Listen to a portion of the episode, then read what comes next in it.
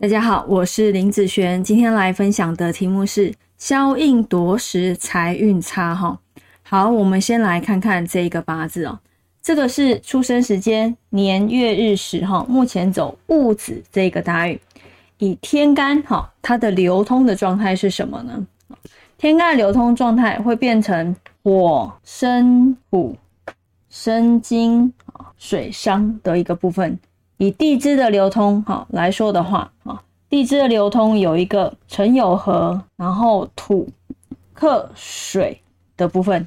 那今天我们的主题是什么呢？我们今天的主题是消印夺食哈。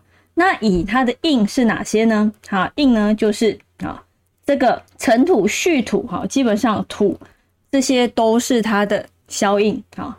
那食是哪一个呢？啊水嘛，啊就是水的部分。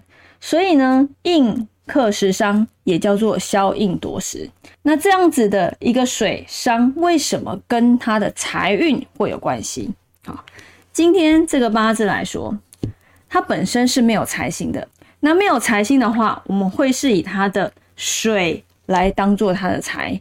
所以呢，一旦呐，它这个子水挂掉之后啊，那它的财运怎么样啊？也会跟着挂掉，啊，也会跟着不好。